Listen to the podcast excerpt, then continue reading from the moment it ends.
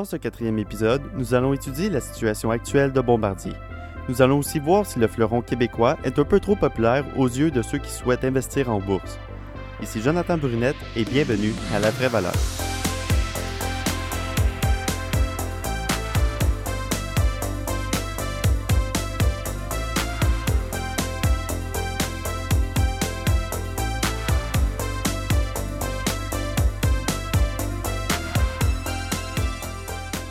Donc, on se retrouve encore aujourd'hui pour un autre épisode de La Vraie Valeur. Euh, au dernier épisode, c'était une entrevue avec Yannick Le Tourneau et Rémi Morel sur la frugalité. Euh, si vous ne l'avez pas écouté, je vous invite euh, à aller voir ça. Le lien va être dans la description. Donc aujourd'hui, on va parler de Bombardier. C'est une entreprise québécoise qui a vu le jour en 1942. Puis elle, est considérée comme un fleuron au Québec, donc donc, un fleuron québécois. Euh, vous allez voir dans cet épisode-ci, je ne vais pas parler comme quelqu'un qui considère ça comme un fleuron, mais plutôt comme un investisseur. Parce que quand on investit à la bourse, c'est important de ne pas euh, regarder une entreprise et de, de trop la juger d'une manière positive parce qu'on la considère comme un fleuron ou euh, parce qu'on on l'entend beaucoup parler autour de soi puis on se dit ouais c'est une bonne entreprise, c'est une entreprise québécoise, on est fier non, faut pas penser comme ça quand on est investisseur. Il faut plutôt regarder les vraies choses. Il faut regarder les, états financiers. Il faut regarder comment les euh, dirigeants euh, se prennent pour euh, mener à bien l'entreprise. regarder la concurrence, tout ça. Il faut, absolument faire un bon travail pour avoir des bons rendements et un succès en bourse. Donc, on va commencer tout de suite avec l'histoire de Bombardier. Euh, ça, peut être intéressant quand on analyse une entreprise de regarder son histoire pour voir d'où qu'elle vient et comment elle a progressé dans le temps.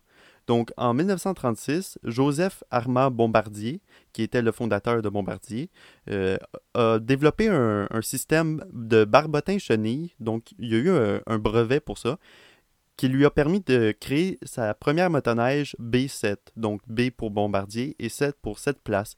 Et cette motoneige-là, en fait, était utilisée pour euh, pour euh, toutes sortes euh, euh, d'utilités, comme les, pour les taxis, pour la poste, pour les ambulances, aussi pour les services de sauvetage, parce qu'avant, c'était plus difficile de se, déplacer dans la neige. Donc, en créant une motoneige assez puissante et avec beaucoup de place, bon, on peut se, ça a permis à, beaucoup de, services de, de, se rendre où qu'ils voulaient. En 1942, Joseph Armand Bombardier a fondé l'autoneige Bombardier, qui deviendra Bombardier plus tard. Euh, et avec cette compagnie-là, il va lancer le Skidoo en 1959. Donc, le Skidoo, c'est la marque de motoneige. Euh, puis, une petite anecdote par rapport à ça, c'est que les Skidoo avant devaient s'appeler les Ski Dog. Mais à cause que le G a mal imprimé euh, à l'agence de publicité, ben, c'est devenu un O. Donc, ça a fait Skidoo au lieu de Ski Dog. Puis, malheureusement, en 1964, M. Bombardier décède à l'âge de 56 ans à cause d'un cancer. Mais à ce moment-là, en fait, deux années plus tard, ça va être Laurent Baudouin qui va devenir président euh, de Bombardier. Puis, dans les années 1960, l'entreprise va se diversifier. Donc, euh, par exemple, elle va partir une division de motomarine, donc les Sidou, euh, en 1968 quelques années plus tard, les, les vont être retirés du marché parce qu'il y avait plusieurs problèmes techniques. Puis il n'y avait pas euh, aussi des, grosses ventes. Les Sidou n'étaient pas très populaires. Mais 20 ans plus tard, ils sont revenus en 1988. Euh, puis ça, a été un grand succès de la part de Bombardier. En 1973, euh, les Bombardier a fêté son millionième motoneige de vendu.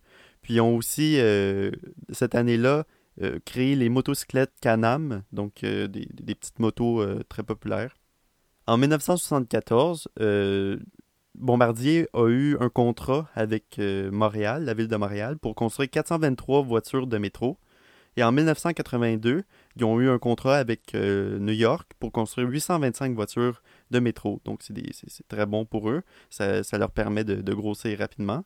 Puis en 1986, euh, ils ont fait l'acquisition la, pardonnez-moi, de Canadair. Donc, euh, ils, commencent à se diversifier maintenant dans l'aéronautique, donc dans les avions. Puis, euh, suite à ça, il va avoir plusieurs autres acquisitions. Il va y avoir une expansion internationale. Donc, ça va vraiment être une compagnie qui va, une entreprise québécoise, mais qui va devenir sur le plan, euh, qui va grossir sur le plan international. Par contre, après 2001, après les attentats de, à New York, l'entreprise a commencé à avoir des difficultés financières. donc, à cause surtout de la crise du pétrole, ça, a diminué les ventes. Puis depuis ce temps-là, si on regarde le graphique, ça a vraiment chuté le, prix de Bombardier.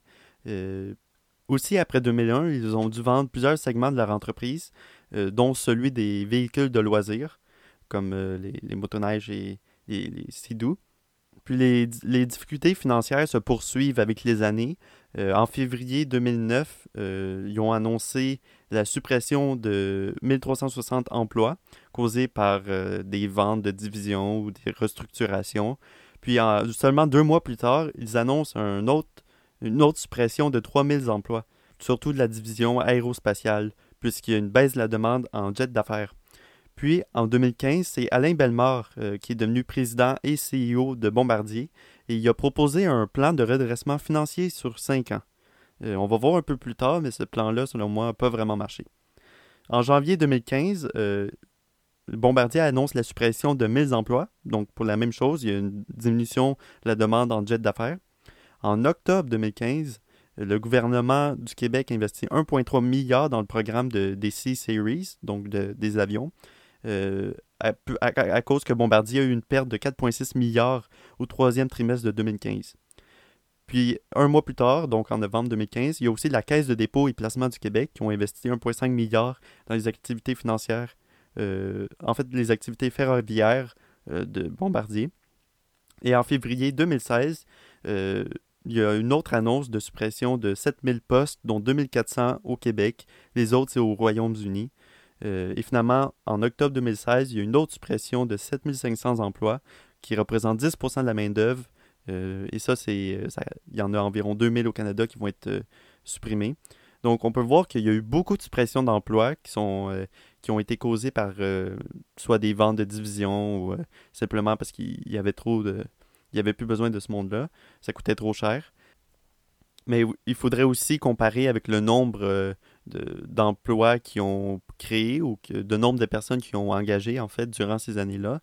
Mais euh, ça, semble vraiment des, grosses, euh, un gros nombre de suppressions d'emplois pendant les, je dirais, les dix dernières années. puis tout ça, en fait, ça servait à suivre le plan de redressement de Alain Bellemare. Mais euh, à son entrée en 2015, Bombardier avait une dette à long terme de 7 milliards de dollars US et en 2020, elle est, rendue à 9 milliards de dollars US. Donc, peut-être que ça l'a évité pire, mais en même temps, la dette, elle s'est pas améliorée, elle a juste empiré. Et aussi, il y a eu beaucoup de controverses à propos d'Alain Bellemare, euh, notamment à cause de ses rémunérations. Par exemple, en 2015, euh, il a gagné un salaire de 6,43 millions. Et en 2018, ça a augmenté à 13,7 millions. Euh, après ça, ça a un peu diminué en 2019 à 10,8 millions. Mais en 2020, euh, en fait, le 6 avril 2020, il a été remplacé par Éric Martel. puis, Alain Bellemare va avoir reçu un salaire de 6,7 millions, plus une compensation de départ de 17,4 millions. Donc, euh, c'est vraiment une grosse prime de départ. Moi, je trouve ça un peu euh, déraisonnable.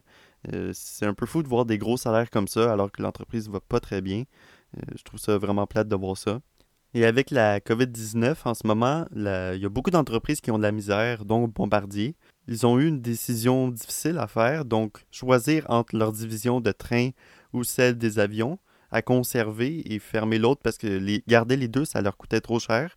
Juste pour faire un portrait des deux divisions, euh, celle des trains, Bombardier avait cinq compétiteurs, donc euh, c'est vraiment difficile de, se garder une place là-dedans. Leur siège social était à Berlin. Euh, puis le problème avec les trains de Bombardier, c'est qu'ils ne sont pas à la fine pointe de la technologie. Ils ne sont pas autant avancés dans la technologie que leurs compétiteurs. Donc, c'est plus difficile de garder la première place à ce moment-là. ils ont donc décidé de vendre leur division de train à Alstom, qui est une euh, multinationale française. C'est pas mal un, leader dans le transport ferroviaire. Puis avec euh, cette acquisition-là, Alstom euh, espère prendre le dessus de la Chine, qui est vraiment un gros concurrent au niveau du transport ferroviaire. Mais la transaction de Bombardier à Alstom va, rapporter à Bombardier une somme de 8,2 milliards de dollars US. Puis ça, ça va permettre de garder la division des avions, de l'aéronautique en fait, en vie. Le problème avec la division aéronautique de Bombardier, c'est qu'il fait face à deux concurrents qui sont en duopole, en fait, euh, puis qui ont vraiment tassé Bombardier. On parle ici de Boeing et de Airbus, bien sûr. C'est vraiment, comme j'ai dit, un duopole entre les deux, puis ils ont pas mal détruit les, euh, les C-Series de Bombardier. Euh, par contre, qu'est-ce que Bombardier est vraiment reconnu pour ses avions, c'est leur jet d'affaires. Donc, ils ont décidé de garder les jets d'affaires et de vraiment se spécialiser là-dedans. Mais en fermant leur division de train, en excluant peut-être les, C-Series, ben en fait, j'exclus un peu les C-Series parce que le 1er juillet, euh, euh, Bombardier a fait un, partnership avec euh, Airbus, donc son, leur, compétiteur. puis Airbus prend 50,01% de, des C-Series. Donc, ils, travaillent ensemble pour faire ces avions-là, mais maintenant, ça appartient plus complètement à Bombardier. Ça appartient à Bombardier et Airbus. Donc, euh, qu'est-ce qui va rester à Bombardier? C'est vraiment juste les jets privés. Donc, ça devient une compagnie vraiment plus spécialisée. Peut-être qui va être, euh, va générer un plus faible revenu, on ne sait pas. Donc, euh, c'est vraiment, on ne sait pas ça va être quoi l'avenir de Bombardier. Mais par rapport à la COVID, les, dettes, la dette de Bombardier, comme j'ai dit plus tôt, s'élève à 9 milliards de dollars US mais la direction pense pouvoir euh, respecter leurs obligations financières pendant au moins 12 mois. Donc ça, c'est ils ont dit ça pendant leur, euh, euh, à, leur lettre du 31 mars 2020 la lettre aux investisseurs. Ça reste à voir s'ils vont pouvoir quand même respecter ça durant au moins 12 mois. on ne sait même pas si le coronavirus va durer plus longtemps que ça. Donc, ça reste à voir. Moi, qu'est-ce que je trouve le plus, euh, plate là-dedans, en fait, c'est pour les employés de Bombardier. C'est sûr que présentement, ben, avec la COVID, ils ont, ils ont sûrement arrêté de travailler. Euh, par contre, là, Bombardier veut euh, rappeler 11 000 travailleurs. c'est sûr que ces gens-là, ils n'ont pas eu de revenus pendant ce temps-là. Quand on travaille à une compagnie, puis qu'on croit à cette compagnie-là, on aimerait investir dedans. Puis ceux qui investissent dedans, ben, ils prennent un risque non seulement parce que l'entreprise ne va pas très bien en bourse, mais aussi parce que s'ils perdent leur emploi, euh, ben, ils perdent un, revenu, puis en plus, ils pourraient perdre des rendements en bourse. Puis qu'est-ce qu'il il aurait pu arriver? Euh, en fait, je ne sais pas si Bombardier fait ça, j'ai pas trouvé, mais euh, peut-être que Bombardier donne des compensations en actions à leurs employés. Donc, ils, leur vendent, ils leur donnent des titres de la compagnie mais ça leur rapportera pas beaucoup ces titres-là, vu que l'entreprise fait juste descendre. Euh, donc, c'est vraiment triste pour les employés. Et la question que je me posais le plus, c'est pourquoi les Québécois ou même les Canadiens, on pense tout de suite à Bombardier quand on parle d'investir. Pourquoi c'est toujours euh, comme le premier titre qui vient en tête euh, à chaque fois que, je, presque à chaque fois en fait que je parle à, à quelqu'un d'investissement, peut-être qui s'y connaît moins, mais toujours un titre qui vient en premier, c'est Bombardier. Euh, puis ils se disent, ouais, pourtant c'est une bonne compagnie, euh, euh, ça fait la main-d'œuvre d'ici. oui, je comprends qu'il y a beaucoup d'emplois qui sont créés grâce à Bombardier ici. puis ça, je suis très fier. écoutez, c'est vraiment. oui, c'est un fleuron québécois. ça a créé beaucoup d'opportunités d'emploi. Ça a fait grossir notre, notre économie. Mais en même temps, ça va pas être un choix dans mes investissements, disons. C'est pas. Euh, en fait, pas pour l'instant. On va voir qu'est-ce qui va arriver avec euh, M. Éric Martel, le nouveau président de Bombardier. Peut-être qu'il va mener l'entreprise euh, vers quelque chose de mieux. on ne sait jamais. Mais peut-être aussi que la dette de Bombardier va s'empirer. Et ça reste vraiment quelque chose à surveiller, je dirais, pour le futur. Sinon, si je, reviens sur le fait qu'on pense toujours à Bombardier en premier, je crois, selon moi, que à cause que Bombardier est vraiment présent dans les médias, euh, on, en parle beaucoup dans, les, euh, quand on est en famille ou euh, c'est vraiment du bouche à l'oreille. C'est vraiment un titre qui est, qui est marqué dans, nos têtes. Puis ça fait en sorte qu'on va toujours regarder les mêmes titres. Puis on va aussi. En fait, il y a beaucoup de personnes qui vont surtout se fier au graphique. Fait que par exemple, ils, se disent le titre il a déjà été à 2 mais présentement aujourd'hui, le titre est à 43 sous, donc peut-être qu'il va remonter. Mais en fait, euh, peut-être que ça n'arrivera pas non plus. Puis avec la, grosse dette que l'entreprise a, puis les difficultés financières qu'elle a, c'est peut-être pas un très bon choix d'investissement pour le moment. Donc, je veux vraiment prononcer le fait qu'il ne faut pas juste se fier aux graphiques des entreprises en bourse. Il faut vraiment regarder l'entreprise qui a derrière le graphique, parce que c'est pas le graphique qui va décider si l'entreprise va bien, c'est l'entreprise, les dirigeants, euh, où se situe l'entreprise dans son marché qui va faire en sorte qu'elle va grossir et qu'elle va être qu'elle va être bonne, ça va être une bonne entreprise au niveau euh, euh, fondamental. C'est là qu'on va s'assurer de faire un bon choix en investissant. C'est ce qui conclut l'épisode d'aujourd'hui. Je n'ai pas rentré en détail dans les états financiers. Je voulais juste faire un survol général de Bombardier et peut-être ouvrir les yeux à certains sur l'entreprise. J'espère que vous aurez apprécié cette émission. Pour toute question ou commentaire, vous pouvez écrire à info à Sinon, vous pouvez laisser euh, un message euh, sur la page web euh, de ce podcast. Sinon, n'oubliez jamais de bien étudier l'entreprise que vous regardez en bourse afin d'en trouver la vraie valeur.